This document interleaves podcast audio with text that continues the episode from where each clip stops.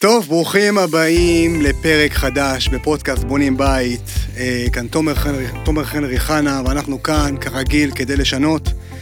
אה, והפעם אנחנו הולכים לדבר על כל עולם הבנייה המתקדמת אה, בישראל. נדבר על הכל, כל האמת וכל מה שלא מספרים לכם. טוב, בונים בית, בונים בית זו קהילת בונים ענקית בכל הארץ, ואתר בונים בית שמביא את כל הידע הנכון והמקצועי עבור הבונים והמשפצים בארץ. האתר נולד לפני שמונה שנים בעקבות בניית הבית האישי שלי, אה, וחשוב לי להביא לקהילת הבונים בכל הארץ את כל הידע הנכון, האמיתי, אה, מבצעים קבוצתיים, ערוץ יוטיוב, עם סרטון בכל יום חמישי אה, מהשטח, שידורי פודקאסט, כמו שאתם מקשיבים לפרק הזה כרגע. חוכמת ההמונים של בונים שמתחילים, והבונים שסיימו ב-80 קבוצות וואטסאפ בכל הארץ. אה, בעלי מקצוע הייתה באיכות שנבדקו ונבדקים אה, אה, כל יום, כל שבוע, כל חודש על ידינו והומלצו על ידי הקהילה. כנסים ועוד ועוד ועוד, אז מי שלא יצטרף מוזמן להתחבר לאתר בונים בית ולהיכנס לקבוצה הרלוונטית לאזור הבנייה שלו ופשוט להצליח בתהליך. אז חברים, מה זו בכלל בנייה מתקדמת? מה נכנס תחת המשבצת הזאת? בנייה מתקדמת זו בעצם טכנולוגיית בנייה המושלת הבניין. אה, גם נדבר על בנייה ירוקה כמובן, אה, שמשתמשים בחומרים אה, שהם קצת שונים מהבנייה המסורתית, אנחנו נדבר עליהם כאן. כמו למשל, יש לנו את פלדה דקה דופן של חברת אינדן, יש לנו את ICF, חברת GSB System, וכמה וכמה טכנולוגיות בנייה. אה, אז זהו, אז אני חייב לומר שבארבע שנים האחרונות אני רואה, קודם כל אני חייב להציג את מי שנמצא איתי כאן היום. אה, שתי אורחים נפלאים, זאביק צ'יבוטרו, אה, בן 45, שלושה ילדים, מאזור השרון, ותק של 12 שנה. הקשבתם לו בפודקאסט על קבלני מפתח, אז הוא גם פה איתנו, כי הוא מומחה בתחום הבנייה המתקדמת. מנהל עבודה מוסמך, מדריך בנייה בגובה. אה, כיום בחברת דרורי בנייה מתקדמת. סיווג קבלני ג' 100, שכולל את אישורי עבודה במשרד הביטחון. בקיצור, תותח אמיתי. אייל יוסינגר, אה, בן 40 ב... שתיים. בן 42. תענוג, אחלה גיל. אחלה? גיל. אני מהצעירים. יפה. אה, רשום המהדר- המהנדסים האדריכלים, בוגר המחלקה לארכיטקטורה באריאל. אה, 20 שנות ניסיון בתכנון, כל סוגי המבנים, לרבות תכנון בתים פרטיים, תכנון מבני חינוך, תכנון עבור הקהילה, מבני ציבור, תעשייה, אולמות ספורט, תמ"א, ועוד רבים וטובים. אה, אייל, בנוסף... מקצוען, מקצוען ברמות לגמרי, הכי גבוהות, לגמרי, יורשה אני. יודע. אייל בנוסף עוסק בייעוץ לבנייה ירוקה. נבחר להיות שופט בתחרות פרויקט השנה של שנת 2017, מגזין האדריכלות. אה, חייב לציין לכם, אה, אני חייב לציין פה שאת אייל אני מכיר כבר לא מעט זמן, בשם, אנחנו לא מכירים אישית. אה, אתה לא מכיר אותי, הוא גם מכיר אותי ככה מרחוק מה- מה- מהאתר. אה, ולא יצא לי להיפגש איתו, אבל כשהחלטתי לעשות את הפודקאסט החשוב הזה, אה, ידעתי שהוא יהיה פה. אה, כי השם שלו לא תמיד, לא רק עולה בקהילת המונים, אלא גם בקהילה העסקית, מאוד מפרגנים, אה, אה, מאוד מפרגנים לך. אה, אז כבוד הוא לי לארח אותך כאן. כבוד, אה, להיות. כאן. תודה תודה רבה. רבה. אה, אגב, אייל, אני מאוד התרגשתי מהפרויקט של אה, יד לילד המיוחד באילת. שאפו, כל פרויקט שמשלב תרומה לקהילה מבחינתי זה מבורך, אז יפה מאוד. וגם סחטיין על הזכייה האחרונה של הבית ספר הירוק בהוד השרון, מקום ראשון, מברוק. על הכיפאק. אז ברוכים הבאים. אז זהו, ספר לנו קצת על עצמך, ונתחיל אה, ככה ואחרי זה סביק תספר על עצמך, ואני אתחיל לשאול את השאלות, ונתחיל לדבר על הבנייה המתקדמת ובכלל. אחלה, אז קודם כל באמת אה, כבוד גדול והתרגשות להיות פה. אה, אני, תמיד שואלים אותי במה אני בעצם עוסק, אז אני אומר שאני מרפא אנשים דרך מרחב. כלומר, המשרד שלי לאדריכלים זו בעצם קליניקה, ואנחנו מרפאים אנשים, וכדי לרפא אנשים הם צריכים להיות חולים במשהו, אז חס וחלילה אנחנו לא חולים, אבל לכולנו יש את מחלת הגעגוע. ומחלת הגעגוע היא געגוע לאורחות חיים שהולכים ונעלמים מאיתנו, גם ברמה החברתית, משפחתית, קהילתית, גם ברמה של החיבור לסביבה הטבעית. אה, למעשה החיבור, הקשר הבלתי אמצעי אל הטבע, אל העץ, אל השמיים, אל הרוח, אל האור. ומתוך הגעגוע הזה אני יוצר, מתוך הגעגוע הזה אני מנסה לחבר את האנשים בחזרה, פעם אל הקהילה, אל המשפחה, אל החברה, ופעם שנייה באמת אל הנושא של הקשר הבלתי אמצעי לטבע, שהוא טבוע בתוכנו, חלק מאיתנו. לגמרי. אז uh, תודה רבה, ואנחנו נדבר גם על הנושא התכנוני. זאביק, נושא הביצועי, ספר קצת ככה בכמה מילים. אז אה, אנחנו בעצם לוקחים את מה שאייל עושה, ועושים אותו בשטח. כל הקונספט של, אה, כל הקונספט של בנייה מתקדמת, מקבל הבנה, תעודה מאוד מאוד גדולה בארץ, לשמחתנו. אנחנו הרבה שנים בתחום, ואנחנו רואים כל יום שהתחום הזה מקבל אופי אחר, הבנה אחרת, חומרים חדשים, איכות בנייה ברמה הגבוהה ביותר, ואנחנו פה כדי לעשות אותה. מגניב. אז זהו, אז אני רציתי ככה לומר שבארבע שנים האחרונות, ארבע שנים האחרונות, אני רואה שינוי עצום בכל הנושא של מודעות לבנייה מתקדמת, בנייה ירוקה, אה, פלדה דקת דופן, ICF, בכלל, יש לנו קבוצות מומחה, והמודעות וה, עלתה פלאים היום, אני, לא, אני חושב שהיום כל בונה, אני לא רוצה, אני לא מגזים, אבל כל בונה, יש לו לפחות בשלב התכנון, בראש, באיזה שיטה הוא הולך לבנות, מסורתית, בנייה מתקדמת, ICF, זה עובר אצלו, זאת אומרת, זה נמצא אצלו על המדף, מה שלא היה בשנים עברו, ולכן פה אני חושב שאנחנו רוצים לדבר על, גם על החסרונות, גם על היתרונות של כל השיטות, אה, מה זה אומר, גם העלויות, אני רוצה לדבר יותר תכלס, פחות אה, תיאוריה, אלא יותר תכלס, מה זה אומר בשטח, אה, ולהביא, אתה יודע, לקהילת הבונים בצורה הכי אמיתית שיש, והכי נכונה. יש לנו פה, אתם אה, שמים לב, יש לנו לא סתם ידע, אלא ידע חזק מאוד בתחום הבנייה הירוקה אה, והבנייה המתקדמת. טוב, נתחיל איתך, אה, אייל.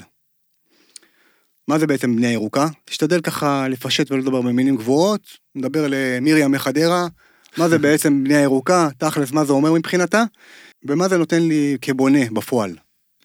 אחלה, תראה, קודם כל בנייה ירוקה זה התחשבות בבריאות ובאורח החיים של הדיירים, של התושבים.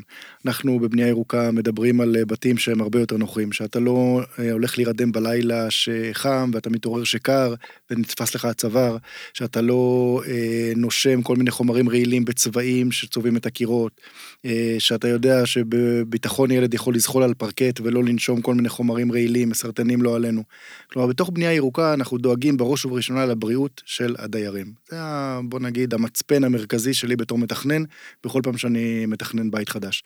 הבריאות הזאת היא באה לידי ביטוי גם בנושא של חשיפה לאור טבעי, שיש לו הרבה מאוד משמעויות טובות, חיוביות על, עלינו, על מחזורי השינה והערות, על מצב הרוח שלנו, על הבריאות שלנו.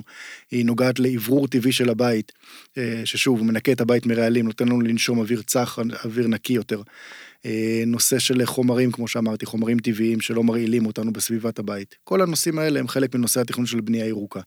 עכשיו, בתוך אה, בנייה ירוקה יש הרבה מאוד שיטות בנייה. אני יכול להגיד לך שאפילו אם אני אקח בית בטון בלוק בטון של פעם, הבנייה השחורה הכי בסיסית, הכי פשוטה שכולנו מכירים ורגילים, אנחנו יודעים על ידי הפניה נכונה של הפתחים, של החלונות, על ידי הפניה נכונה לרוח, איפה לפתוח חלון ואיפה לסגור חלון, איפה לשאת uh, הצללה ואיפה לנטוע עץ.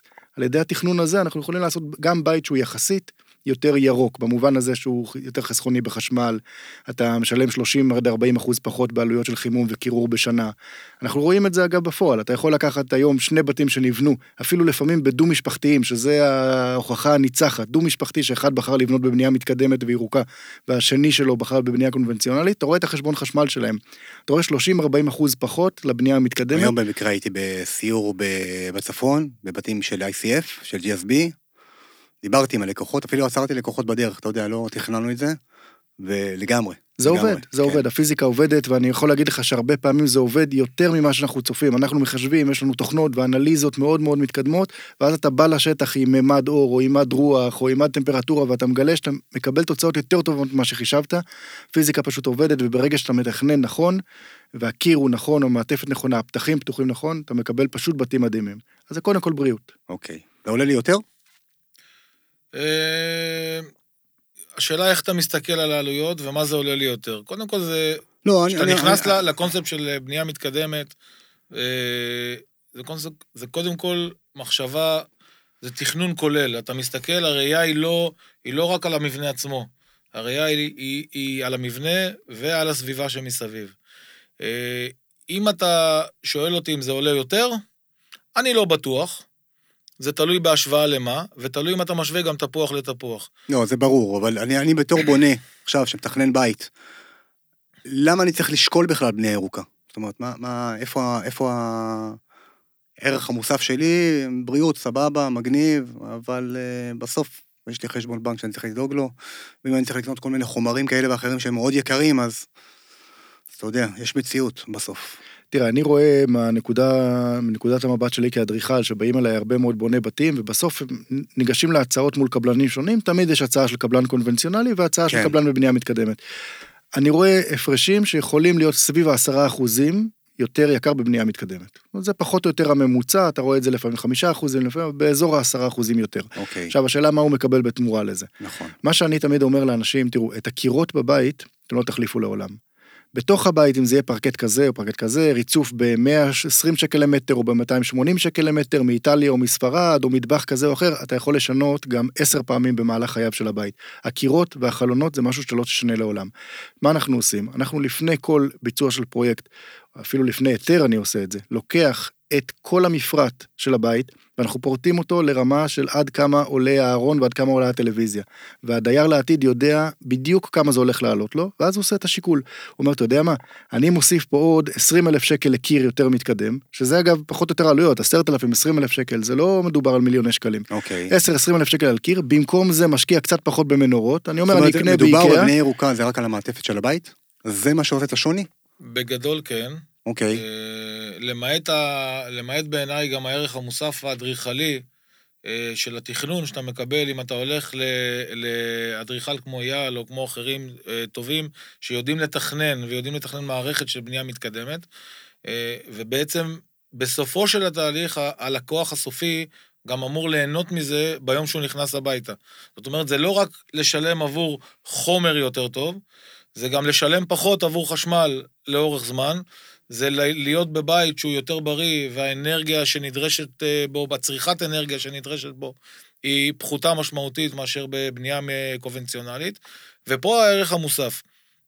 אתה צודק שנושא של אה, למכור ללקוחות אה, ערכים וכל מיני רעיונות, זה טוב בתיאוריה, זה לא פשוט לשכנע אף לקוח לשלם על בית עוד 100 אלף שקל יותר על סוג של בנייה מסוים, אבל לשמחתי אני יכול להגיד לך שהיום האנשים הם הרבה יותר סקרנים. כן. הם הרבה יותר נכון. מבינים, הם באים אליך מוכנים, והיתרון, שדווקא ביתרון, יש פה יתרון עצום, שלקוח מגיע מוכן, אז הוא גם מבין שהוא יודע ורוצה לשלם עבור האיכות, ויש מקומות שזה שווה את זה, ובהחלט אה, מתאים לאופי הבית.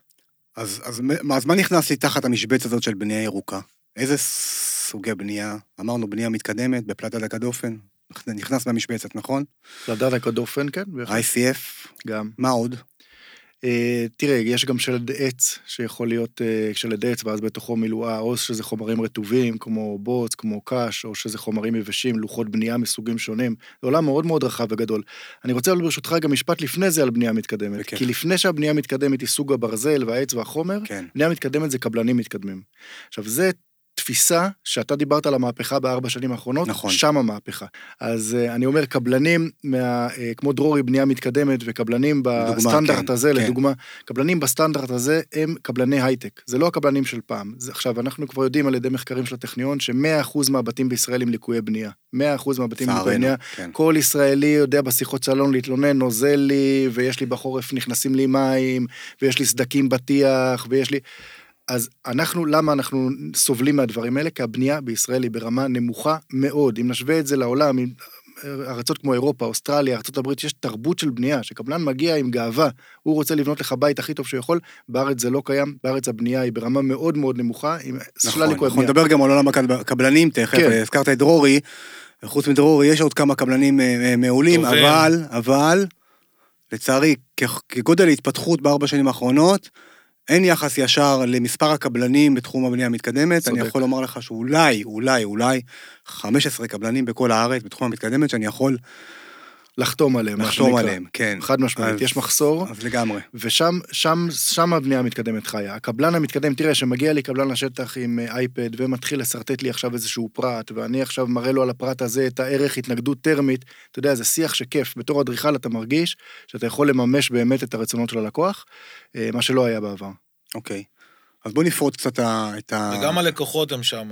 במקרה יש לנו לקוח משותף, מבין מאוד, התמקצע, הוא מדבר איתך, כיף לדבר איתו. לגמרי, לגמרי, לקוחות מאוד ממש, מאוד, גם רוצים להבין, כיף. הם רוצים זה, לדעת. זה ממש כן. כיף, זה, אה, אתה מרגיש שאתה מדבר על אותו שולחן עם, עם שלושה בעלי מקצוע, למרות נכון, שגם הוא המזמין, נכון. אבל אתה מרגיש את זה, וזה ממש כיף לראות את זה. מה עם בנייה מפאנל אה, מבודד? זה, איפה זה נופל? באיזה משבצת? בעיניי זה יותר בתחום המתועש. אוקיי. אני רואה את זה יותר בנייה בקיבוצים שעושים את זה... זה, זה אולי בעולם של מבנים יבילים יותר יותר כי זה חלק מהשאלות שאלו, שאל, שאלו בקבוצות, מה זה בכלל... אה, קודם כל פאנל מבודד מבחינת חומר בידוד, חומר טוב. אוקיי. עושה את העבודה, יודע לעשות את העבודה. אה, יותר, יותר, אה, יותר נוגע לבתים, נקרא לזה יותר אולי פשוטים, או ב... בערכים אה, פחות, אה, פחות חשובים מבחינת אה, בנייה מתקדמת. תראה, אני יכול להגיד לך על פאנל מבודד, שהבסיס בתוך פאנל מבודד הוא בדרך כלל הקלקר. הקלקר מבחינת cost effective, מבחינת כמה שהחומר עולה לעומת הבידוד שהוא נותן, הוא פנטסטי. חומר זול מאוד ונותן בידוד מדהים. אבל הפאנל מבודד, אורך החיים שלו הוא לא נצחי. הוא יותר מתאים לבנייה, נגיד שאתה יודע שאתה בונה בית עכשיו לעשר שנים ולא לכל החיים. אוקיי. כל הקרווילות למיניהם, ודברים שהם יותר כאלה יבילים זמניים. וזולים. וזולים, נכון, כן. זה מתאים. זה חומר זול. מבחינה ירוקה הוא לא ירוק, לא ירוק בהגדרה, כי הוא א', הוא חומר שהוא מתעשיית הנפט, הוא חומר שאי אפשר למחזר אותו, הוא חומר שהוא לא נושם, זאת אומרת בחומרים בנייה ירוקים, אנחנו בדרך כלל מנסים ליצור חומרים, מה שנקרא פרמבילים, הם נושמים, הם למעשה הקיר עצמו הוא כמו מערכת חיה, היא מוציאה ו... אה, ומכניסה אדי מים, ואז לא מצטברות לך פטריות ועובשים בקירות. קלקר הוא לא כזה, אז יש לו אה, חסרונות לעומת חומרים אחרים, אבל מי שעכשיו רוצה לבנות בזול, ועדיין שלד פלדה, בנייה מהירה יבשה כזאת, זה אופציה. אז מה ההבדל, אז זה בעצם ההבדל בין בנייה מתקדמת לבנייה קלה? כי אנשים מתבלבלים. גם הבנייה המתקדמת היא נחשבת כבנייה קלה, כי אתה בעצם משווה אותה לבנייה קונבנציונלית. כן. אוקיי, אז כל השוואה בשלד פלדה כזה או אחר, עם חיפוי כזה או אחר, בוודאי יהיה אה, הרבה יותר קל, קל משמעותית מאשר בנייה לא, כן, אני, אנשים מתבלבלים כי הם אומרים, אוקיי, בנייה קלה, יותר זול, יותר, הרבה יותר זול, זה לא נכון. כאילו, צריכים נכון. להבין שזה לא... זה לא שם. שאלה, לא שם. השאלה היא מה אתה רוצה. ההגדרות הן, אה, אתה יודע, בגלל שאין הגדרה נכון. מסוימת, אז כל אחד יכול להגדיר את זה איך שהוא רוצה ואיך שהוא מרגיש עם זה בנוח. אבל ברגע שיש מפרט חומרים, אז אפשר להגדיר את סוג המבנה ואת איכות המבנה. קודם כל, איך, איך מתחילים? אה... אני עכשיו, יש לי שטח, קניתי שטח, קיבלתי שטח, הלוואי, אבל קיבלתי שטח, ואני רוצה לבנות בית. אני צריך לגשת לאדריכל שמבין בבנייה מתקדמת, או שכל אדריכל זה בסדר מבחינתי. איך אני... לפני שנגיע לצד של הקבלן. תראה, אני יכול להגיד שא', כבר איחרת את המועד. כי אם אתה רוצה לבנות נכון בצורה ירוקה, תפנה לאדריכל לפני שאתה בוחר את המגרש. זה נכון. ואז אם יש לך נגיד כמה איתך. אופציות בתוך כן, שכונה או כן. בתוך איזשהו אזור, הוא ידאג לבחור את המגרש הכי נכון, מתאים לצרכים שלך. נכון, עם הכיווני שמש, ו... נכון, כן, נכון. בדיוק, ואז אפשר כבר לעשות כמה סקיצות נכון, על כל מגרש, נכון. כמו שעשינו ממש לאחרונה לאיזשהו לקוח בצפון. היו שלושה מגרשים נותרים בעצם בשכונה, על כל מגרש עשינו כמה סכמות. וככה הגענו למסקנה מה הנכון ביותר. אחרי סיור במגרש, ראינו את הנוף, ראינו את האוויר, ראינו את השמש. אחרי שכבר, כן, מה שנקרא, קבעת את המגרש שאותו אתה רוצה לקנות, אה, אז אפשר להתחיל את תהליך התכנון. אה, הוא מתחיל מהשטח, הוא מתחיל בלחבק את הגזרה של השמש, בלראות את הכיוון של העץ, את הכיוון של הנוף, רוח בערב, בלילה, לשאול קצת את השכנים, איזה רוח יש פה, מאיפה מגיע הגשם, להתחיל להבין רגע, לחיות, okay. אוקיי. מה שנקרא גניוס לוקי, הרוח המקום. אה, ומשם מתחיל התכנון. הנושא של האם זה יהיה שלד פלדה, או שזה יהיה ICF, או בכלל איטונג, או כל דבר אחר, הוא טוב שהוא יגיע בשלבים ראשונים, אבל מהניסיון רוב האנשים מחכים עם זה עד אה, ערב ההיתר, מה שנקרא. הבנתי. כי זו התלבטות לא פשוטה, וגם צריך לקבל אומדני מחירים, צריך אבל, להבין. אבל אם אני בוחר אדריכל, ואני אומר לו באמצע הדרך, אוקיי, אני כנראה הולך לשיטה של אה, בנייה בפלטת דקה דופן, או ICF, לא משנה, מה, מה משתנה שם? מבחינתך כאדריכל? מבחינתי... אה, או כל אדריכל אחר, זה לא משנה. נכון, א', אני מעדיף לדעת מראש מה יהיה החומר, כי יש איזושהי אמת בחומר, זה לא סתם קיר. יש לו אמת מסוימת של החומר שלו, לפעמים אתה רוצה לחשוף חלק מהחומר, לפעמים אתה רוצה לדעת מה הווה הקירות הנכונים ולתכנן אותם כמו שזה. בבנייה המתקדמת, למשל, כל הנושא של הפנים ונישות ומחיצות הם חלק מהבנייה עצמה, זה לא שני okay. אוקיי. דברים נפרדים. אה, יש גם המון פרטים, שאם האדריכל הוא מצוי בזה, אז הוא יכול ללוות את הקבלן, גם אם הוא קבלן שהוא חדש יחסית בתחום. אה, פרטי חלונות וסף אבן ואיך מחפים למעלה את המעקות, פרטים שהם קצת שונים מהבנייה הקונבנציונלית. אה, אז כמובן שתמיד עדיף שהלקוח מקבל איזושהי החלטה בליווי האדריכל שלו. יש אדריכלים של, שלא עשו את זה והם פתוחים לזה, יש אדריכלים שיגידו, אני לא מתקרב לזה, עזוב, אני יודע לבנות קירות עם בלוקים. אז זה גם תלוי, אה, צריך לברר ככה מראש אם זה אדריכל שהוא פתוח ורוצה באמת לשתף פעולה עם דברים שהם קצת יותר אה, חדשניים, בוא נגיד. גם בתהליך ההיתר אתה מחויב להגדיר איזה סוג בנייה אתה מבצע. כן. אם אתה הולך להגשה ולגרמושקה, אתה צריך... בהגשה אתה צריך כבר להחליט מה... קונבנציונלי, כן, אם זה נכון. בטון, אם זה מתועש, אם זה פלדה, זה... אחת הבעיות שאני רואה גם אצל בונים אחרי היתר, שמקבלים, בעצם מקבלים היתר, והם צריכים להכין מפרטים, מפרט אה, טרמי, מפרט אקוסטי. אני רואה לא מעט בונים שהולכים ליועצים כאלה ואחרים, שאני לא אזכיר שמות, אבל יועצים שהם לא באמת מבינים משהו באקוסטיקה וטרמיקה.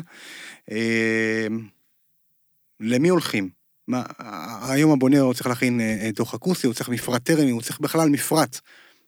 מפרט לבית, כי עם התוכניות שלך כאדריכל, או כל אדריכל אחר, זה לא באמת יורד אה, לרמה הטכנית של רמת הבורג, מה שנקרא, מה שאני צריך ללכת איתו לקבלן ולקבל הצעות מחיר. אה, חיפויים וצמר זכוכית או לא צמר זכוכית. סוג לוחות, נכון. סוג קיר. מי מכין לי את המפרט הזה? אני יכול להגיד, אה, זאת אומרת, פה אני מעיד רגע על עצמי, שאצלי אני יורד לרמה הזאת. אתה במקרה כן, כי אני מכיר נכון. אותך, אבל אני מדבר על הכלל כרגע. בדרך כלל, סטטיסטית, אדריכל לא מספק את הדברים האלה. בטח אדריכל שלא מבין בבנייה אה, ירוקה. נכון, אבל בוא, בוא נלך עכשיו רגע ונקביל לבנייה קונבנציונלית. כן. אז אדריכל כן מספק בבנייה גם קונבנציונלית? גם, גם לא. שם לא. תראה, לגבי עניינים אקוסטיים, אה, קודם כל, מה שאתה מחויב על פי חוק, אתה חייב להצהיר ולהביא את זה להיתר בנייה. היום, אם אתה עושה בריכה בשטח, אז אתה חייב להוציא דוח אקוסטי על חדר מכונות. אוקיי? גם אם אתה בונה בקונבנציונלי וגם אם אתה בונה במתקדמת. אתה לא חייב uh, להצהיר איזה DB אה, ייתן לך הקיר הפנימי, uh, בטח לא בבנייה פרטית, ואתה לא נדרש לזה. אוקיי. Uh, לקוחות שמגיעים לבנייה המתקדמת, הם, uh, הם, הם שמה. הם כבר מלווים בחבר'ה מקצועיים, כמו אדריכל, שנותן להם את הערך הזה, שיודע להפנות אותם למה שצריך. אני יכול להגיד לך שהם גם מגיעים לקבלנים, ברמה מספיק טובה, שגם היום רוב הקבלנים שמתעסקים בבנייה מתקדמת, אני מדבר על החבר'ה המובילים, כן. הם נותנים מפרט ומגדירים את הקיר ואת חתך הקיר ויודעים לתת לך איזה התנגדות טרמית הקיר הזה יקבל ואיזה איזה, אה, אה, בידוד אקוסטי הקיר הזה ייתן. וזה בעצם ערך מוסף שהלקוח בבנייה, בטח בבנייה קונבנציונלית, לא יודע לקבל אותו. אוקיי. מי מבצע את ההנדסה של הבניין? את ההנדסה של ה... של המבנה? הרי, פה... הרי יש לי מהנדס. נכון, אז במקרה של אה, בנייה מתקדמת יש שני שלבים עיקריים. השלב הראשון הוא יציקת הרצפה בבטון, אם יש מרתף אז מרתף, יסודות. והממ"ד, יסודות בדיוק ביסוס והממ"ד, שזה בשיטה קונבנציונלית לחלוטין. זה כמו שעושים בכל שאר הבתים בישראל. אוקיי. אה, ואז זה מהנדס שלד רגיל, אותו מהנדס שחותם על הגרמושקה, הוא גם זה שמתכנן את זה ומוציא את זה לקבלנים. מה שמעל הרצפה, בבנייה המתקדמת, כל השלד פלדה נניח, או שלד עץ, או שיטות אחרות, יש מהנדס שהוא בדרך כלל שייך לחברה שמייצרת את אותו שלד, והוא נותן על זה את התכנון ההנדסי המדויק שלו. יש okay. גם אוקיי. חברות שיודעות לתת לך מעטפת, חברות בנייה, שיודעות לך, לתת לך מעטפת הנדסית אה, לתכנון האדריכלי. אוקיי. Okay. לא כל קונסטרוקטור אה, קונבנציונלי מוכן, וזה בדרך כלל מחוסר ידיעה, לא כל קונסטרוקטור קונבנציונלי מוכן להיכנס למתכנן מפלדה שהוא יצטרך בסופו של דבר לחתום עליו, אוקיי? אנחנו אה, היינו בסיטואציות שהקונסטרוקטור, זה שבעצם חתם בהתחלה על החישובים הסטטיים בזמן ההיתר בנייה, שעוד בכלל שנה וחצי לפני שהתחילו לבנות, אה, פתאום הגיעו לקוחות ורצו לבנות בבנייה מתקדמת, והקונסטרוקטור אמר, חבר'ה, תעצרו, אנחנו, אני לא נמצא, אני לא במשחק הזה, לא מוכן לקחת אחריות, לא מכיר, לא משנה, מכל, מסיבותיו שלו. אז קודם כל, יש אופציה שאנחנו אה, נותנים, נותנים מעטפת של, אה, של שירותי הנדסה וחברות בנייה שיודעות לתת שירותי הנדסה. במקרה הזה זה מאוד פשוט. אופציה אחת בג... ב... ב... מבחינת אחריות, זה שבסופו של דבר יהיו שני חותמים על הגרמושקה. אחד שחותם על הנושא של הבטונים, ואחד שחותם על אחריות של השלד פלדה. שלד פלדה או שלד אה, כזה או שלד אחר. אוקיי. עוד שאלה שאני רוצה להכניס, אני רואה בהצעות מחיר, ואנחנו נדבר גם על מה זה פלדה, מי שהקשיב לנו עד עכשיו ולא יודע בכלל מה זה פלדה, אנחנו מדברים פלדה, פלדה, פלדה, אבל לא יודע מה זה. אני רואה בהצעות מחיר אספקת שלד פלדה בעובי משתנה, 1.2 עד 2 מילימטר, אני רוצה שתסביר מה זה. אה, ובכלל, מה זה, מי ששומע אותנו ואומר, אוקיי, מה זה פלדה? הם קשקשים פה, מדברים סינית, mm. כאילו, מה, מה הם רוצים ממני? תסביר מה, מה זה בעצם בנייה בפלדה. אוקיי, אז הבנייה בפלדה, אה, היום אנחנו מאפיינים אותה כבנייה מתקדמת. אה, יש מספר חברות בארץ שמתכננות שלד מפלדה, אנחנו מדברים על פלדה דקת דופן. כן, אינדן לדוגמה, בדד. כן. שים איתם עכשיו בית, מדהים. כן, אינדן. אינדן מצוינים. איפה? בשדה בועז. נבוא לצלם. אה, אז הנושא של עובי דופן הפלדה הוא כפוף לתכנון ההנדסי. אה, פלדה דקת דופן, ההבדל, אם אנחנו מדברים על הבדלים של קונספט של בנייה, אז הפלדה דקה דופן מאופיינת בזה שהקירות, המחיצות פנים והמעטפת החיצונית, היא בעצם מהווה קיר נושא. להבדיל מבנייה קונבנציונלית, ששם יש רק עמודי בטון. אוקיי. Okay. והמילואות הן בבלוקים, שהבלוקים אין להם שום משמעות הנדסית. או להבדיל משלד פלדה מקצועית, שזה פלדה עבר, ג'סים, דאבל טים ודברים כאלה. אוקיי. Okay. ששם, דומה לבנייה הקונבנציונלית, יש עמודים שהם שלד המבנה. שזה נגיד אוסטק שמיר עושים. נגיד יותר, אוסטק כן. שמיר, עושים, אוסטק עובדים גם... או הרוסי, בקונ... אה, גם. נכון, אוסטק עושים כן. יותר אה, עמודי בטון כן. ותקרות בטון, ואז את המילואות הם עושים באופן אה, כן. של מתקדמת, אבל המתקדמת שלהם היא לא פלדה נושאת. נכון. כשאנחנו מדברים על פלדה דקה דופן, שהיא בעצם שלד המבנה, אנחנו מדברים על פלדה דקה דופן שהיא פלדה נושאת. ששלד המבנה נושא. הקיר, המחיצת פנים, ברגע שהקורה של התקרה יושבת על המחיצת פנים, הקיר הזה הוא קיר נושא, הוא כביכול משמש כמו עמוד. שבעצם פה אנחנו גם, הוא משמש כקיר, וגם אה, אנחנו מחפים איתו ועושים איתו את כל האלמנטים של הבידוד שדיברנו עליהם. אוקיי. Okay. מבחינת מערכות פנים, אינסטלציה, חשמל, ריצוף, איתום, למעט פרטים כאלה ואחרים, אין הבדל מהותי בין אה, בנייה, בין בנייה קונבנציונלית או בנייה בפלדה כזאת לבין... אה, אבל יש הבדל בין שלבי הבנייה, בבנייה בפלדת הגדופן. חד משמעית, להבדיל משלד קונבנציונלי שאתה בונה שלד ואז קבלן השלד הולך וכולם באים להרוס את השלד, פה שיטת הבנייה היא בצורה הרבה יותר נקייה, הרבה יותר מבוגרת. בוא תסביר בפשטות. פשטות, יסודות, קורות קשר, רצפת בטון, ממ"ד. זה כל החלק הקונבנציונלי שאנחנו מכירים. אותו דבר כמו כל בית. אותו דבר כמו כל בית. היית, שלד... היה לי איזה בית, אני חייב לתת איזושהי הערה בנושא הזה, אחרי שהממ"ד כבר עומד, אז באה איזה ילדה באחד הבתים שאנחנו מתכננים, ואומרת, מה, אמא, זה כל הבית? הוא לא כזה גדול. לפחות היא זיהתה את החדר שלה. זה בדיוק. אה, ברגע שאנחנו מתחילים את המבנה, אנחנו כבר מתכננים את השלד ומייצרים את השלד של הפלדה במפעל. יום אחרי שסיימנו את הממ"ד, פירוק תפסנות, אפשר להביא את השלד לשטח ולבנות אותו בשטח. השלד מגיע בסיגמנטים מוכנים, קירות, שלד, מחיצות. איקאה. אה, איקאה, איקאה למתקדמים, כן. עם חוברת הרכבה, כן. אה, מאוד מאוד יפה. ואז בעצם אה, מתחילים להרכיב את שלד המבנה, ממש שהוא לפי... שהוא זריז, נכון? שבוע והשלד עומד. גם ביומיים. שלושה ימים והשלד עומד. כן. אני יכול לעשות את זה לבד? כן. אתה כן, לא יודע אם כולם, אבל אתה... ראיתי את המברגה שיש לך, אז אני אומר שכן. מברגה חביבי, את המברגה. רק לשים על קלאץ', לא לשבור את המפרק. בונים את השלד, כן.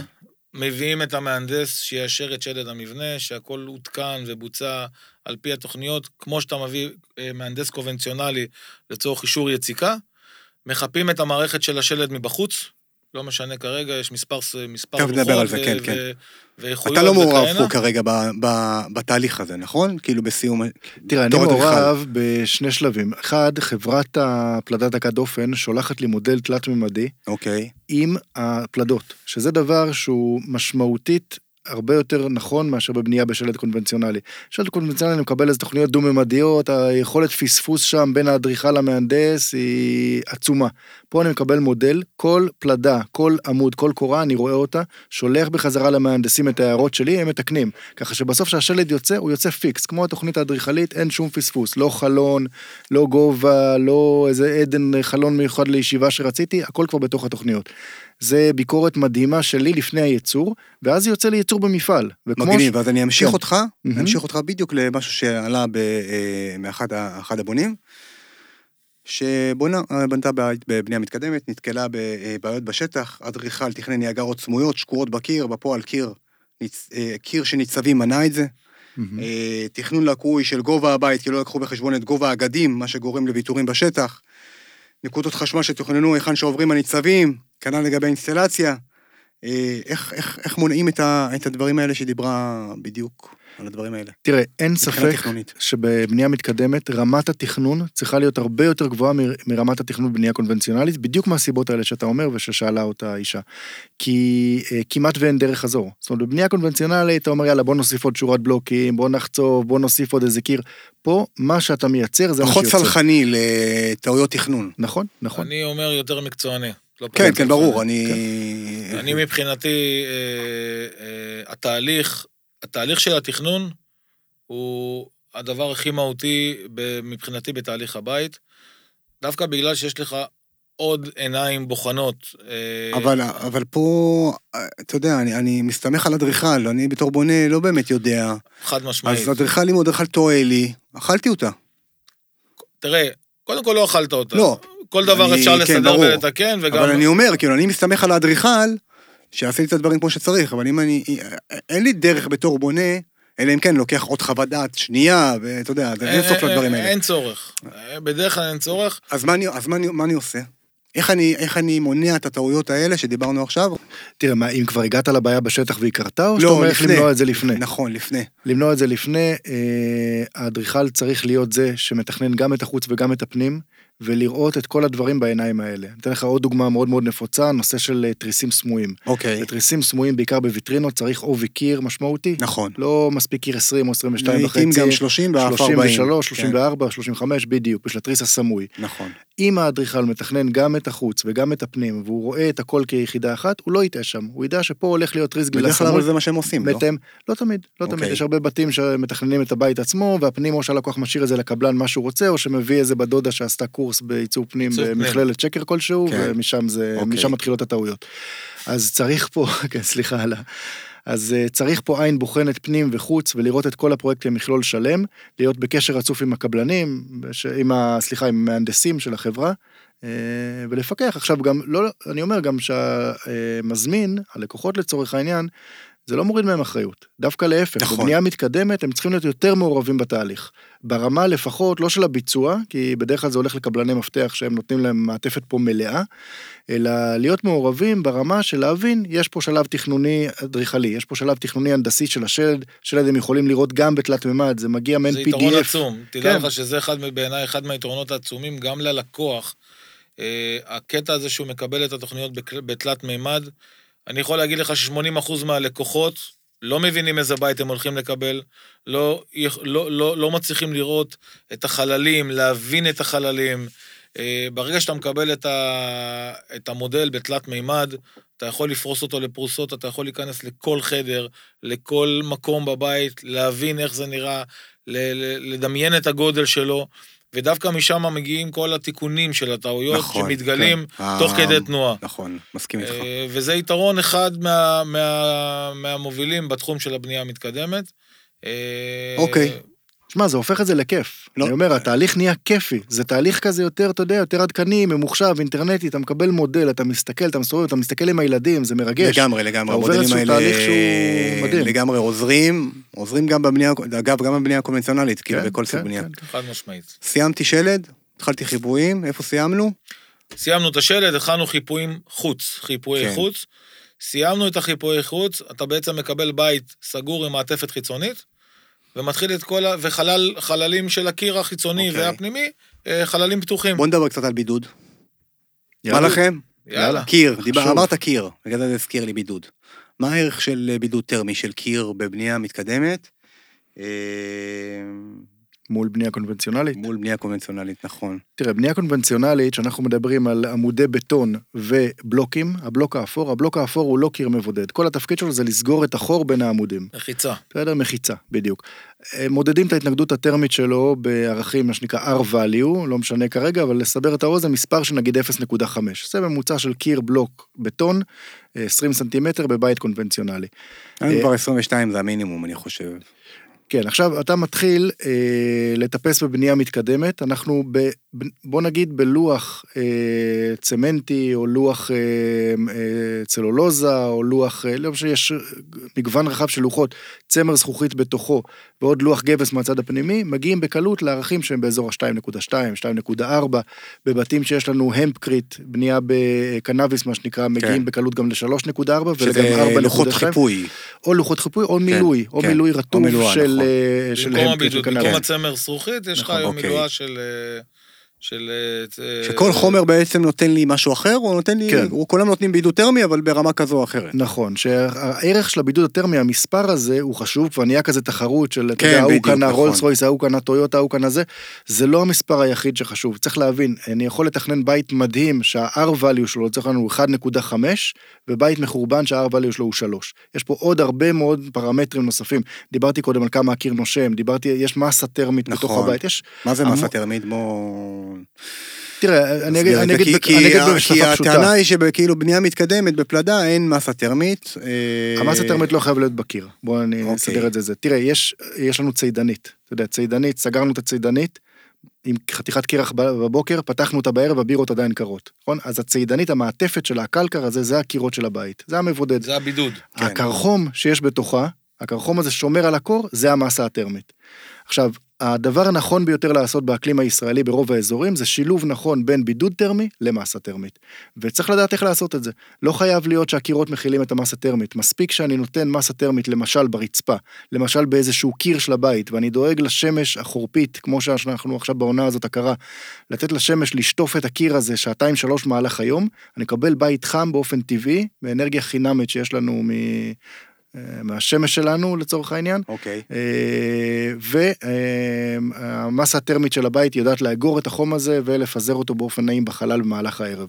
אז השילוב הזה בין בידוד טרמי למסה טרמית הוא החשוב, ולא דווקא המספר של כמה הבידוד הטרמי. אז זו שאלה מצוינת שאני כל הזמן נתקל בה, ואני יכול להגיד שזה כמו לשאול איזה צמיגים מתאימים לרכב. עכשיו, okay. אוקיי. איך תענה לשאלה הזאת? אתה לא יודע מה זה הרכב, אתה לא יודע איפה הוא נוסע, על כביש, או על אה, כורכר, או על שלג, אתה לא יודע אם זה רכב מרוץ, או רכב לנסיעות בין עירוניות, או לנסיעות אה, מהבית למכולת. זאת אומרת, אי אפשר לענות על השאלה הזאת של המסה טרמית, בלי להבין איפה הבית הזה בנוי, מה המפנה שלו, מי הדיירים, מה התקציב. למשל, אה, במקום שמפל הטמפרטורות בין היום ללילה, מקומות יבשים, כמו המדבר, ושיש גם בישראל, בבקעה mm-hmm. ובנגב, יש מקומות שהם יבשים מאוד, ללחות באוויר, אין את היכולת... איפה יש טמפרטורה גבוהים בין היום ללילה, okay. בדיוק. ואז למשל מסה טרמית, מה היא עושה? היא יודעת, כשחם מאוד ביום, היא מתחממת, כשהטמפרטורות נופלות בלילה במדבר, שקר מאוד בלילה, המסה טרמית עדיין חמה, מפיצה את החום של הפנים על תוך הבית, ובבוקר זה מתהפך, בבוקר היא כבר מתקררת, ואז אנחנו מקבלים בעצם את הקור של הלילה שמקרר אותנו למהלך היום. אז למשל במקום שהטמפרטורות הן קיצוניות לנו ללילה, זה, זה מדהים, אתה יכול אפילו להסתמך על מסה טרמית בלי בידוד. אה, אבל השילוב ביניהם, המשחק הנכון ביניהם, וגם תלוי באיזה חלל, אני לא אעשה על כל הבית, אני למשל אקח איזשהו חלל מרכזי כמו סלון. כן. תכלס, מה זה אומר מבחינתי, אם אתה פורט את זה לתכלס בשטח? אתה רוצה לדעת מה זה מסה טרמית? כן, תכלס. פיצה, פיצה שאתה קונה אה, הלבנים, נכון? זה נשמע טוב, פיצה כן. הלבנים. מה זה הלבנים האלה? הלבנ, הלבנים האלה אוגרות את החום של התנור ומפזרות אותו באופן שווה אוקיי. על כל הפיצה מסביב. זה מסה טרמית, שים קיר לבנים שמקבל שמש, הוא יכול למשל לקבל את החום של השמש ולקרר אותך בערב בקיץ. הבנתי. איפה לשים אותו, כמה לשים איך אותו. איך אני יוצר מסה טרמית בבנייה מתקדמת? בתוך הקיר? כן, כן, בדיוק. אפשר, אפשר לשים, לשלב יציקת בטון, אפשר, אפילו גבס דו-קרומי, הוא כבר יש לו מסה טרמית מסוימת. אה, אפשר לשלב אה, רצפה שהיא רצפה, ריצוף, ריצוף בדיוק. בטון. אוקיי. ריצוף בטון. אני בא לי כן. פיצה עכשיו, אבל... בסדר, אז אוקיי, זה לא הזמן. אז הקיר מורכב מ... חתך הקיר בבנייה מתקדמת. אם אנחנו חוזרים לבנייה כן, מתקדמת, אז חיפוי חיצוני. ברגע שחיפינו את הבית מבחוץ, אנחנו מתחילים את המערכות פנים, חשמל, אינסטלציה, שואב אבק מרכזי, מערכות של מיזוג, מתח נמוך, חזקות, כל מה שצריך. אוקיי. אבל בבידוד עצמו, בתוך הקיר, מה אני שם? איך אני מבודד? סיימנו קודם כל את המערכות, כן. אתה לא רוצה לעבוד 아, על, אוקיי. על בידוד, נכון. אתה רוצה קודם כל להשאיר קיר חלל פתוח, זאת אומרת, החשמל, החשמלאי והאינסטלטור עובדים במקביל. כולם יכולים לעבוד במקביל. יתרון גדול מאוד, אה, שאין לך פה עניין של חציבות, okay. אין לך אוקיי. פה, המערכות של הפלדה דקה דופן יודעות לקבל, מגיעות כבר מוכנות, מחוררות.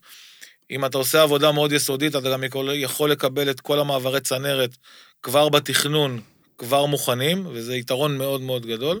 נכון, עוד נקודה בתכנון פה, שבאמת גם פה האדריכל צריך לתכנן את נקודות החשמל בדיוק במקום שלהם וגם בגובה שלהם. אי אפשר להשאיר את זה לתחסוב לי קצת ימינה, קצת שמאלה. מגיע איש החשמל לצורך העניין, מחבר באזיקונים או באיזה פלח מתכת, בדיוק לפי התוכנית. זאת אומרת, אתה כאדריכל כבר אה, תוכנית חשמל מפורטת, אוקיי. כן. זה גם שדיברנו קודם על התכנון. על המידול שקיבלת. אה, אני, לא, אני עושה את זה על התוכנית האדריכלית. כן. המידול זה רק לביקורת. כן. כן. אני, אני יכול להגיד שדווקא בעניין הזה, לפעמים אנחנו כן נתקלים באיזשהו עניין של שהנקודת חשמל היא בגובה של 60, והיא במטר 20 מהקיר, ובדיוק נופל על ניצב... אה, על ניצב כזה או אחר. קשה לעלות על זה מראש, פשוט. נכון. אתה יודע, אם אין איזה אלמנטים קריטיים, אני גם חושב שזה לא כזה, אה, כזה קריטי. לא ראיתי עוד איזושהי בעיה שנתקלנו בה בעניין הזה, ולא הזזנו את הנקודה בחמישה סנטימטר, לא אסון, לא קרה שום דבר. יש מקומות שיש בהם לפעמים מאפיינים של ריהוט מיוחד או דברים כאלה, שכן צריך לתת עליהם את הדעת בזמן התכנון, ולראות שהם באמת לא נופלים בניצב אה, אה, או בקורת פלדה כזאת okay. או אוקיי. אחרת. כי יש חשיבות לעניין ההנדסי של הקורות פלדה. ויש לפעמים מקומות שיש, אתה תראה צפיפות של קורות פלדה, כי זה איזשהו עומס שיורד מהתקרה, ושם זה מדמה עמוד בטון, אוקיי? ובאמת, אם נופל איזושהי נקודת חשמל שמה, יש בעיה, אנחנו לא יכולים להזיז אותה. אוקיי. ואז סיימנו, אוקיי, סיימנו אינסטלציה, סיימנו חשמל, ואז מתחיל החיפויים, נכון? סיימנו מערכות, אנחנו מכניסים את הבידוד, אוקיי. על פי מה שאופיין. צמר זכוכית? מה... בדרך כלל אנחנו, עוד פעם, יש הרבה סוגים. מה כדאי? מה עדיף? יש צמר אה, זכוכית מינרלי של חברת אורבונד, יש אה, בוץ. אה, בידוד, בידוד של בוט של ההמקריט. של קנאוף גם. אורבון, קנאוף. כן. יש צלולוזה, יש המקריט, מזרוני יש לך מתזות כאלה ואחרות. איך אני בוחר את החומר שלי? תראה, אחד הדברים בבנייה המתקדמת, זה באמת שכמות הבחירות הופכת להיות אדירה ומדהימה. מצד אחד זה טוב, מצד שני יש הרבה בונים שקצת מתבלבלים, ואתה יודע, במשך חודשים... אבל בוא ניקח לבסט סלר, מה שנקרא, כאילו המוצרים... צבע זכוכית הוא הולך מאוד מאוד חזק, כי הוא גם cost effective. כן, זה הנפוץ. הוא זול ויש לו רמה טובה מאוד של בידוד. אם אתה אוקיי. רוצה ללכת על חומר יותר נושם, יותר פרמבילי, אז יש אה, צלולוזה, עיסת נייר, תאית, אה, יש חומרים, שוב, כמו שאמרנו, קנאביס, חומרים אה, חיים. מבחינתך כקבלן מפתיע. מפתח, זה משנה אם אני אומר לך צמר זכוכית או משהו אחר? עלות? מה שאתה מגדיר, כן, עלויות שונות. לא, מה שאתה, אבל... מה שאתה מגדיר זה מה אוקיי. שתקבל. זאת אומרת, אם תקבל, אם ת... אנחנו אין לנו שום... אה, אנחנו לא עובדים ב... בחברות שמספקות, אנחנו קונים... את החומרים מהחברות אה, שיש בשוק, כן. אה, ועל פי מה שהמפרט, מה, ש, מה שנקבע במפרט ובהסכם. לא, אבל מבחינתי כבונה, איך אני יודע מה טוב בשבילי? ברמת הבידוד? תראה, קודם כל... או שאני הולך על צמר זכוכית וזהו, מבחינתי זה אחלה. קודם כל, המינימום. אני חושב שהמינימום הוא הרבה יותר גבוה מכל פרמטר אחר שאתה מקבל. כן. אם אתה הולך היום על... אה, לא אגיד שזה המינימום, אם אתה הולך היום על בידוד מינרלי, אה, בדרך כלל אנחנו עובדים על בידוד נפחי, על כל חלל הקיר, 15 סנטימטר של בידוד מינימום. אה, כי הבידוד, הבידוד הטרמי עובד באופן לניארי, ככל, שה, ככל שהוא יותר נפחי, ככה אתה מקבל תוצאות בידוד יותר טובות.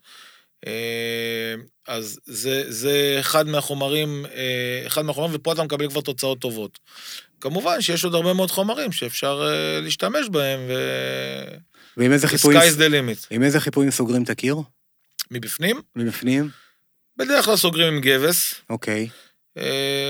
יש לך גם בסוגי הגבס, אז יש לך את סוגי הגבס הרגיל, לבן, יש לך ירוק, יש לך. מה זה אומר, ירוק? ירוק זה, ירוק זה בדרך כלל נגד מים, אוקיי. אה, משתמשים בו בחדרים רטובים. ורוד? ורוד זה נגד אש, אוקיי. אה, הוא עמיד אש, בדרך כלל משתמשים, ב... חלק מהבתים משתמשים חד-קרומי, חלק מהבתים משתמשים דו-קרומי, האופטימלי אם אתה עובד תראה בפנים. על כמה דברים דיברנו, על כמה חשוב מהלקוח להגיע עם מפרט מסודר לקבלן מפתח. חד משמעית, כן. אני רוצה גם להגיד שפה בתוך הבנייה הזאת, כמו שאנחנו מדברים, אה, אין ברירה אלא להבין, אין ברירה אלא לדעת. פעם אדריכל היה משרטט קיר 20, קבלן היה יודע קיר 20, בטון טיח טיח, ובזה בדיוק, זה נגמר. נכון. פה יש עולם שלם של ידע, ואני יכול להגיד שאני בעצמי כל יום מגלה דברים חדשים. פתאום למשל אתה מגלה שניצב הפלדה כשהוא קרוב ללוח דק, הוא גשר חום, ואז אתה מחפש את הדרך לבודד אותו, ואתה מוצא אותו בכל מיני פתרונות, אתה מבודד גם את זה. אתה מגלה בעצם את כל התכונות של הקיר כמונע עובשים בפטריות, אתה מגלה את התכונות של הקיר כעמיד לסדקים בפני טיח, סוגים שונים של טיח. להצליח. יש פה עולם ומלואו של ידע, וזה טוב מאוד, כי זה מעודד את אנשי המקצוע, מהמתכנן עד המבצעים, לדעת, ולהבין מה שהם עושים. אוקיי. כן? להיות מקצוענים להבין ולהיות מקצוענים. להבין, לדעת. מה עובי הקיר אה, בבנייה מתקדמת? תכלס בסוף? כמו שאמרת, זה קודם כל על פי התכנון האדריכלי, okay. אוקיי. זה מאוד תלוי, יש מקומות שאנחנו עושים עיבויים אה, על ידי אומגה, שמעבים את זה רק ב-2.5 סנטימטר, כי העובי קיר הנדרש הוא 19-20, אה, ויש מקומות שאנחנו עושים קיר כפול, בגלל, ש... בגלל הנושא של תריסי גלילה ו... הבנתי, כדי לעבוד את הקיר. ואנחנו עושים גם קירות של 30. ובצד החיצוני מה אני שם? בדרך כלל, בוא נדבר על ה-80-20. בצד, לוח החיצוני? כן, בדיוק, החיפוי החיצוני. אז החיפוי החיצוני, אה, יש לך לוחות, אה, גם על בסיס לוחות צמנטים, אז יש לך את לוח Aquapanel, גם חברת אורבונד, Knauf מייבאים אותו. אוקיי. יש לך לוחות ה DensGlass, שאיתם מגיעה מערכת של הדבקה של קלקר. אה, יש לאורבונד לוח מקביל שנקרא Blue X, שגם איתו מגיע מערכת של קלקר. יש היום הרבה מאוד אלמנטים, דווקא לא על בסיס השליכט הצבעוני, כמו סטריפים של fiber צמנט, שהם הדמיה של אה, כביכול בית כפרי. אה, בסופו של דבר, הגמר החיצוני הוא סוג של טיח מסוים על פי סוג הלוח שאתה בוחר. אוקיי, זאת אומרת, טיח מה זה טיח מסוים? איזה טיח? עד היום אה, רוב הבתים נבנו עם מה שנקרא טיח צמנטי, שזה בעצם בטון. Okay. זה אוקיי. מריחה של שכבת בטון עבה. למה אנחנו אומרים לטייח בשפה העברית? כי את כל הפאקים, סליחה, okay. של כן. הבנייה מבטון, אנחנו הטיח בעצם... הטיח היה אוכל. הטיח היה אוכל, בדיוק. הטיח היה שכבת הרבצה, ואז שכבת מיישרת, שזה שכבות עבות, שיכולות להגיע גם לשלושה, גם לחמישה סנטימטרים בבתים מאוד עקומים. Okay. אוקיי. ועל זה בסוף יש איזושהי שכבת גמר. היום ככה השיווק אה, החזק של חברות כמו טמבור נרלט מאוד אה, דחף את הנושא של השליכט הצבעוני. לא הדבר הכי חביב עליי עלי אדמות, אבל זה עושה את העבודה. אה, ב... אה, היום יש גם עוד משהו שנכנס ככה לאט לאט לשוק, ואני מאוד אוהב אותו, זה כל הנושא של הטיח המינרלי, שהוא בעצם טיח על בסיס סיד. יש לו גם תכונות מאוד, אה, מאוד טובות. אני אתן גם איזשהו טיפ, על, שאלת על עובי הקיר, אז אני אתן טיפ נכון. ככה לבונים, שלא הרבה יודעים וגם לא הרבה אדריכלים יודעים את זה. לא לפחד מקיר עבה. לא לפחד מקיר. עכשיו למה? היום בחוק התכנון והבנייה הישראלי יש תיקון חדש יחסית, שאומר שבין 25 עד 50 סנטימטר עובי קיר, אתה מקבל חינם לא בחישוב השטחים. זאת אומרת שמי שעבר את הקיר מ-25, נגיד בנה קיר 34, אוקיי. ההפרש אפשר להגיש אותו כשטח אפס, והוא לא מפסיד שטח בהיתרים. וזה כדי לעודד... אתה יכול לעבוד אותו כלפי חוץ. אתה מעבה אותו כלפי חוץ, לא מפסיד משטח הבית, ומהקו של העובי 25 לא סופרים לך את העיבוי עד 50. אחלה טיפ. והדבר, כן, והדבר הזה נותן באמת, אה, הוא מעודד אנשים לבנות קירות עבים עם מסה טרמית ועם בידוד טרמי טוב, אה, כמו שאנחנו מדברים עליו כאן. ואת האדריכלים צריכים להכיר. חובה לדעתי. אבל גם הבונים, כדי לומר לאדריכלים את זה. נכון. זה טיפ לשניהם. לגמרי. אה, אוקיי, אז סיימנו את הזה, עשינו טיח, נכון? עשינו טיח מבחוץ. דגשים מסוימים בטיח, או שזה... אה, אנחנו... כי ב-ICF צריך... צריך לעשות דברים מסוימים בטיח, ולא כמו טיח רגיל גם בבנייה. פה, גם פה אה, אפשר להגיד שהקונספט של הטיח וסוג הטיח נבחר על פי שיטת, שיטת הלוח, סוג הלוח ושיטת ה, שיטת היישום שלו. אוקיי. אוקיי, אם אתה לוקח אה, לוחות Aquapanel, אז אתה, אתה, אתה עובד עם מערכת טיח ששייכת ללוח. אם אתה לוקח אה, לוח של DensGlass עם הדבקה של קלקר, אתה עובד עם, עם לוח, עם טיח, שהוא מותאם לסוג של הלוח ולשיטת העיגון של הלוחות, ו... והמראה הוא אותו מראה כמו, ה... כמו בסופ... הטיח ה... בסופו של, בסופו של דבר אתה מדבר על החלק הסופי, שזה בעצם השליכט האקרילי הצבעוני, השליכט הצבעוני, כן. שברוב המקרים אתה עובד על שליכט אקרילי, אה, שבו המראה הוא מראה, הוא מראה כמו כל בית. אה, אם אתה תיסע ברחוב, אתה לא באמת תבדיל עכשיו אם בנו את הבית בבנייה מתקדמת או בנו אותו בבנייה קונבנציונלית. כן, זה נכון. מבחוץ זה נראה אותו דבר, השליכט הוא שליכט. אה, ככה שלא תראה שום הבדל. ואז ריצוף וגמרים הם אותם גמרים. נכון, אגב, לגבי הטיח, רק אני אגיד איזה דבר קטן, בגלל שהלוחות הם כל כך ישרים ומדויקים, שכבת הטיח היא לאין ארוך יותר דקה. כן. אתה מקבל קיר ישר. מי שאגב אוהב את המראה היותר מודרני נניח בתוך הבית, רוצה את כל המנורות לדים החדשניות האלה, אוקיי. בקיר, הטיח הרגיל, תמיד יש את העושים גלים, כן, דידי הררי כזה, את העושים כן, גלים מה שנקרא, תמיד איזה. בטיח, בלוח, שאתה מטייח בעצם שכבה מאוד מאוד דקה של טיח הלוח, זה ישר פיקס, ואתה מקבל מראה מאוד מאוד נקי ויפה. אז דיברנו על אה, קירות, אחלה, אבל אנשים אה, לא מתייחסים לא לגג, ולא לרצפה ולא לחלונות. אז כמה מילים על זה. גם בידוד טרמי, אתה יודע, אומרים קיר, קיר, קיר, קיר, קיר, R value, נכון. אבל את הגג לא, בגג לא מטפלים ובחלונות לא מטפלים בכלל. וזה מאוד חשוב שאתה מעלה את זה. ראשית כל, הגג זה 40 אחוז מההפסד האנרגטי של הבית, זאת אומרת, לא פחות מזה. אה, לפעמים אפילו יותר בבתים מסוימים. ואני רואה בונים שלא... לא מתייחסים לגג. מתייחסים, וקל וחומר, פשע על פשע, גם הקבלן לא עושה. אז... נכון, נכון. וחלונות זה ההפסד האנרגטי הכי משמעותי של הבית. כי קח את החלון המבודד הכי הכי הכי טוב, ה double glazing עם גז ארגון בפנים, ו... הוא עדיין יבודד פחות טוב מאשר אה, קיר אה, סטנדרטי. זאת אומרת, החלון הוא איזשהו הפסד מבחינה אנרגטית, צריך לקחת את זה בחשבון. אני עושה? ובחלון יש שלושה מרכיבים אגב, בחלון יש את הזיגוג, יש את הפרופיל שלו ויש את הסף אבן, ושלושתם מעבירי חום. זאת אומרת, שלושתם רוצים להוציא ולהכניס את החום מהבית. אז מה עושים, אייל? מה עושים? מה עושים? אז יש... אז בגג... באמת, מה עושים? תראה, בגג יש... אה, מה עושים אבל? אז א', לגבי הגג, באמת גם הגג צריך להיות מבודד. זה החל מחומרים כמו... אוקיי, איך מבודדים גג בבנייה מתקדמת, כרגיל? אה, הקצפה? קלקר F30? אנחנו עובדים עם הקצפת פוליארטן. אוקיי. אה, בעובי מסוים שהוא מקביל לקלקר אה, F30, או אפילו מקבל ערכים יותר גבוהים ממנו. אוקיי.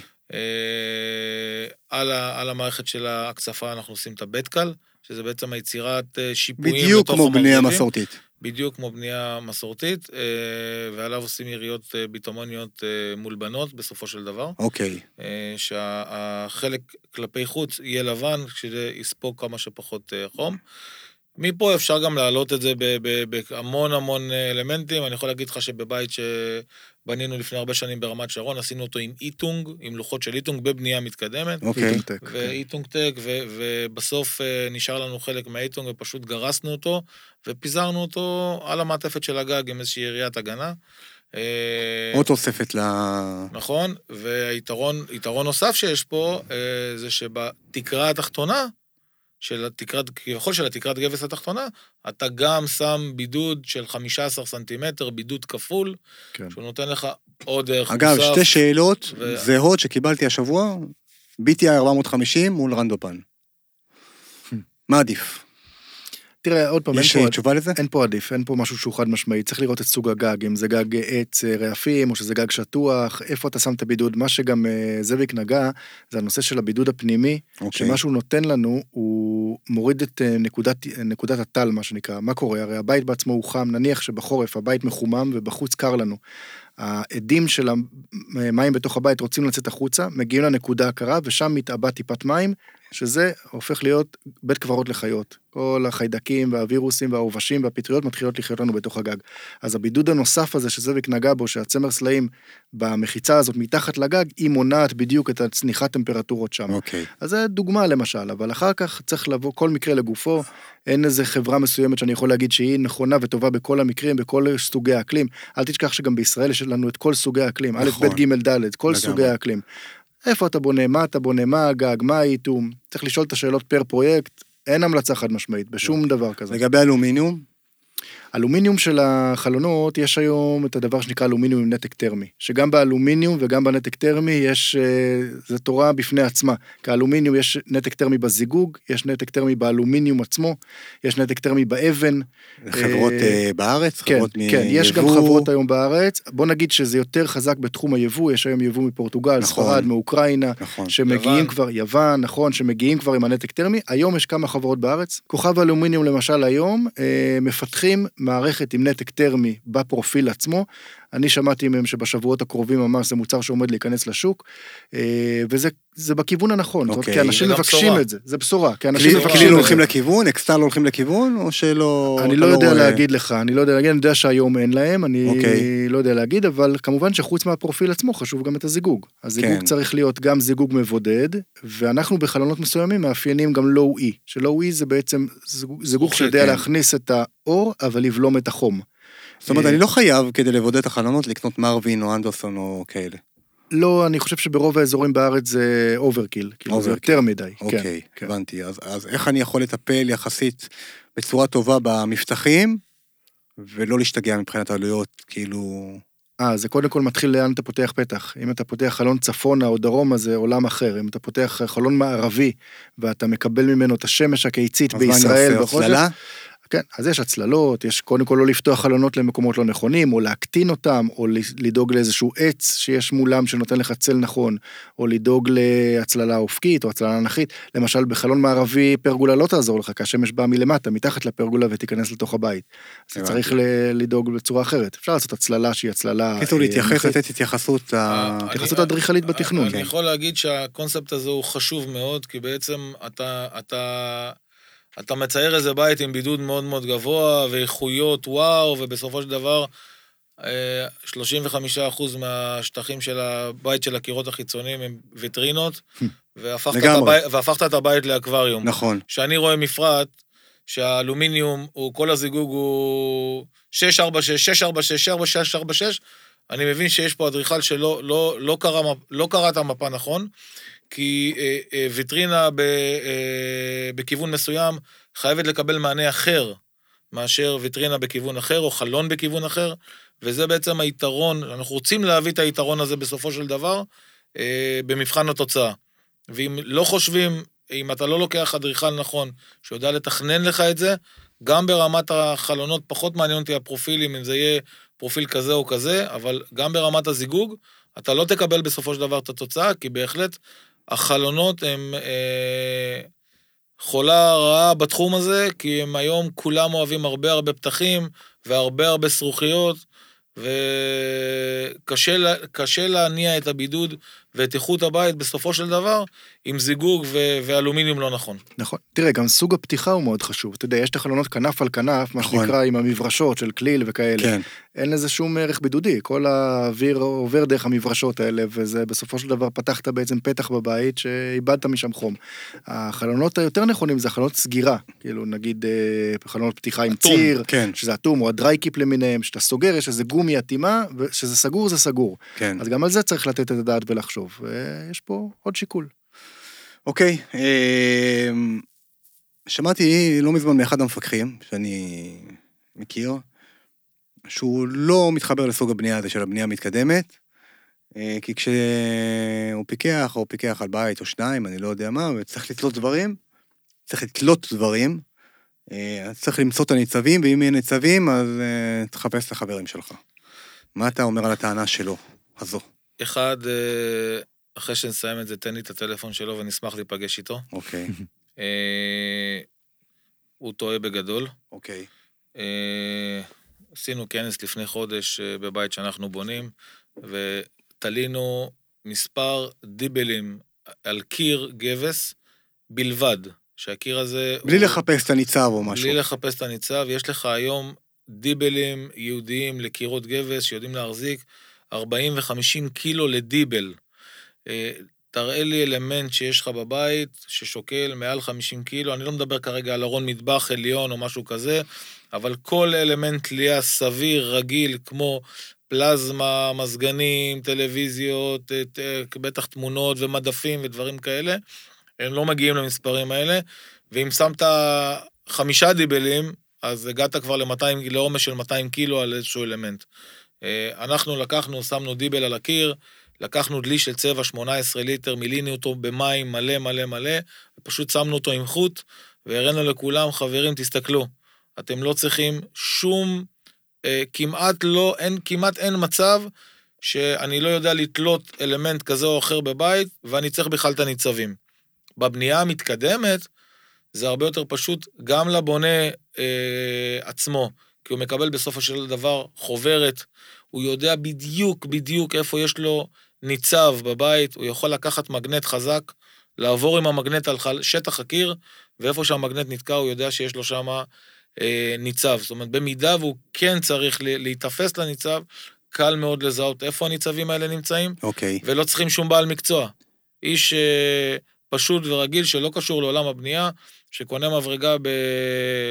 340 שקל, יכול לקחת ולטעות כמעט כל אלמנט. תומר, למה זה קצת מצחיק אותי השאלה, השאלה, אני וזה בעיקר, כל יום מתעסקים איזה שלושה כאלה מפקחים, או לקוחות, או קבלני משנה, או כל מיני כאלה, שכל הנושא של הבנייה המתקדמת זה זר להם, כן, והם כן, מוצאים נכון. את כל התירוצים שבעולם, למה לא. כן. עכשיו, לפעמים, זה, זה עד כדי כך אבסורד, שלפעמים אני מגיע לקבלן שכבר עובד בבנייה מתקדמת, ואני מציע לו עוד איזשהו פתרון, אבל שהוא עדיין לא הכיר, ואז הוא גם מתנגד. זאת אומרת, אני אומר לו, אתה כבר בונה בשלט פלדה, אז מה, עכשיו תוסיף על הגג עוד איזה יריית בידוד שאני אומר לך שיהיה הדבר הנכון? לא, לא, לא, לא, לא, זה פתאום זה, השיפוע, זה, המה. אז כן, זה, תשמע, זה קשה, כי זה, אה, ענף הבנייה הוא ענף מאוד מאוד מסורתי, כל אחד מכיר את הבית שהוא גדל בו, הוא, זה מבחינתו בית, וככה הוא רוצה לחיות וככה הוא רוצה לגור, ואנשים מפחדים לקחת סיכונים, כי מדובר פה גם בהרבה מאוד כסף, אני מבין את זה לחלוטין. מצד שני, אני רוצה להגיד שזה רמת מקצועיות אחרת של כל אנשי המקצוע, החל מהמתכנן, המהנדסים, הקבלנים, וצריך לסמוך על אנשי המקצוע בעניין הזה. איך אתה רואה את התחום הזה של הבנייה המתקדמת אה, שלוש שנים קדימה מהיום? תראה, זה כבר עכשיו, אני יכול להגיד לך, מתוך המשרד הקטן שלי, הפריצה של התחום צנוע, הזה, צנוע, צנוע, כן, משרד כן. קטן. קטן. מה שנקרא אה, נפרץ הסכר. נפרץ הסכר, אנשים מגיעים, אני גם חבר בכל הקבוצות של הבניות הירוקות, יש לי כל מיני קבוצות בפייסבוק, אז יש לי ככה נייר לקמוס כזה, אתה יודע, אינדיקטורים לראות. אני אומר לך שהקבוצות מתמלאות באנשים שמדברים את השפה של בנייה ירוקה ומתקדמת, וזה פשוט הולך להציף את השוק. עכשיו, יותר מזה, יש אנשים שגם שואלים, רגע, איך אני אמכור בית כזה? נכון? גם או, שאלה. או, בטח השאלה לגמרי, מספר... השאלה זה הבאה. הבאה, זו השאלה הבאה. לגמרי. אז אני, תראה, אני לא חוזה עתידות, אף אחד לא השאלה יודע. הייתה האם בית כזה שווה יותר בשוק או שווה פחות בשוק. אז אני אגיד לך את התשובה שלי. אני לא חוזה עתידות כמו אף אחד, אף אחד לא יודע מה יהיה. אני רק יכול להגיד לך מה קורה בארצות כמו אירופה, ארצות הברית, אוסטרליה, שבהם כשאתה מוכר בית, אתה חייב להציג דוח טרמי. יש חברה כמו בארץ, איזוטופ, איזוטסט, כן. וזה באה עושה דוח טרמי, לא זול אגב, זה אלף כן. יורו ומעלה לדירה. ובדוח הטרמי הזה הם נותנים לך דירוג, אתה מכיר את זה של המזגנים, יש A, B, C, D כן, כזה, כן, אתה מכיר את כן. ירוק כזה, נותן לך דירוג. אז הבית שלך בדירוג A. יפה, אז אתה תבוא תמכור איזה בית כזה מבלוק, מבלוקים אפורים, כמו שלצערי הרב עדיין בחטא ופשע בונים כן. היום, ואתה מקבל דירוג F, ולעומת זאת השכן שלך שבנה בנייה מתקדמת מראה לך דירוג A. מתי זה ייכנס לארץ? תראה, זה, בסוף זה ייכנס, אין ברירה. יש כבר תקן ישראלי לבנייה ירוקה, הוא עדיין וולונטרי, מה שנקרא, הוא לא חובה, אבל בסוף לא תהיה ברירה, כל הנושא של ההתחממות הגלובלית, כל הנושא של המודעות לאקלים, הנושא של המודעות לבריאות של הדיירים. יש גם ארצות שיש בהם חוק של גילוי נאות, שאתה מוכר משהו, ואתה יודע עליו משהו, אתה חייב לספר. כן, כי הם... אה, כן. זה, אבל- יש גם ברמת גן, זה, כן. יש צעדים בוני אמון, אבל זה באמת בתחילת הדרך. בסוף, אתה תקבל בית שהוא הרבה יותר טוב, ואתה תוכל להוכיח את זה גם בעת המכירה. חוץ מזה, שאגב, בשלד פלדה, עוד 20 שנה פירקת את הבית, הפלדה אינה על הקירות. אתה יכול לקחת את הפלדה ולמכור אותה, זה כמו זהב בקירות, זה שווה הרבה כסף. וואי וואי וואי. במקום אה, בלוקים שאתה מפורר ושולח לאיזה אתר ועוד משלם על זה שיקחו את זה ממך. אז אה, גם את זה צריך לדעת. תענוג. זאביק, אה, לסיום, כשאני ניגש לקבלן היום בתחום המתקדמת, איך אני ניגש אליו? מה כדאי לי לשים בחוזה, במפרט, כדי להתחיל את הדרך בצורה נכונה, ואתה יודע, תראה, בעיניי, בעיניי קודם כל, אה, זה מתחיל בחברה הקבלנית, לוודא שהיא חברה קבלנית רשומה ברשם הקבלנים. דיברנו, אבל- על, זה, אבל- דיברנו אבל- על זה גם קודם. יש הרבה מאוד אבל, חברות. אבל אה, רוב, רוב הקבלנים היום בתחום הבנייה המתקדמת לא רשומים. לא רשומים, לא יכולים לבנות, נקודה. חד משמעית. אוקיי? זה לא, זה לא שאלה בכלל, זה לא, זה לא בחירה. אוקיי. ולקוח שלוקח את הסיכון הזה, הוא קודם כל לוקח אחריות פלילית, וזה שבונה לו, לוקח אחריות פלילית. אנחנו מכירים את עולם הבנייה. כן. אני יכול להגיד לך שלשמחתי, בעולם של הבנייה המתקדמת, אה, אני לא יכול להגיד לך כרגע מי קבלן, אני מכיר הרבה שהם לא קבלנים רשומים והם בדיוק עושים את מה שאתה אומר. אה, זה אבל דבר ראשון אוקיי, שצריך זה לבדוק. לקחתי, סבבה. קבלן דבר רשום. שני, אה, ללכת, אני, אני, תראה, הנושא של המלצות, אה, ברור לך שאני אתן לך את ההמלצות של הפרויקטים ה-the best שלי ושל הלקוחות הכי טובים שלי. אני למשל היום בבונים בית, קבלן שאני בודק אותו, אני מבקש ממנו אה, חמש חשבוניות עוקבות, ככה שאני יודע שהוא לא יכול להמציא לי עכשיו אה, לקוחות. יפה. אז, אה, אבל בונה לא עושה את זה, אז אוקיי. אבל בונה אה, יכול ללכת ולראות בית של ארבע שנים. כן. חמש שנים. אנחנו אה, נוהגים ללכת ולהראות בתים שבנינו שהם בתים ישנים, דווקא לא בתים חדשים, שהכל וואו והכל נקי. אז לבקש, לבקש לראות המלצה מבית כן, שהוא אבל, בן שלוש. אבל, אבל קבלן שהוא כבר בונה שלוש-ארבע שנים בתחום, כן. אז בוא נגיד שהוא כבר צבר ניסיון, והוא לא, לא, הוא לא התחיל אתמול, אה, והלקוח לא מתגלח על איזשהו מישהו שזה אה, פעם ראשונה שהוא בונה. יש הרבה חבר'ה טובים. וגם צריך לתת צ'אנס לכאלה ואחרים. אה, לצערי הרב אין איזשהו אלמנט הכשרה של, אה, של קבלנים בבנייה מתקדמת. אה, ואתה יודע, חובת ההוכחה כל אחד, כל אחד עם עצמו, מה okay. שהוא אוקיי. עושה. טיפ, טיפ שאני יכול לתת זה חשוב מאוד ללכת לאדריכלים שמבינים בנייה מתקדמת. התכנון הראשוני של הבית ייתן בסופו של דבר תוצאה וערך מוסף. אה, הדבר האופטימלי זה ללכת ביחד עם מתכנן וקבלן, ואז התכנון ביצוע של הדבר הזה מאוד יעיל ויכול מאוד להצליח, ובסופו של דבר, כל מה שדיברנו וכל ההבטחות שאנחנו מדברים עליהן אה, צריכים להיות במבחן המציאות, וברגע שהלקוח יקבל את זה, הוא ייהנה מהבית, ואני יכול להגיד לך שלקוחות מקבלים תוצאות טובות ונהנים לחיות בבית ומרגישים את האיכות של הבית, הם אלה שיתוו את הדרך קדימה לעולם של הבנייה המתקדמת ויפתחו לנו עוד דלתות אה, לעולם טוב יותר, לעולם בריא יותר. לגמרי. ואיכותי יותר. חד משמעית. טוב, אליפות. חבר'ה, נעמתם לי. תודה רבה. אחלה דבר. אנחנו נמשיך את זה עוד פודקאסט ונרד ככה drill down לעוד נושאים. אה, חברים יקרים, אם יש לכם שאלות, לא ענינו על משהו, חסר לכם מידע, אתם מוזמנים להתקשר אליי, לאייל, אה, לזאביק, הטלפונים שלהם אה, נמצאים בגוף, ה... בגוף הפוסט. מאחל לכולם בהצלחה, בנייה נעימה באיזו שיטה שתבחרו, העיקר שתבחרו נכון ותצליחו, וכל טוב. תודה לכם, זאביק, תודה אייל. תודה, תודה רבה. היה כיף. תודה רבה.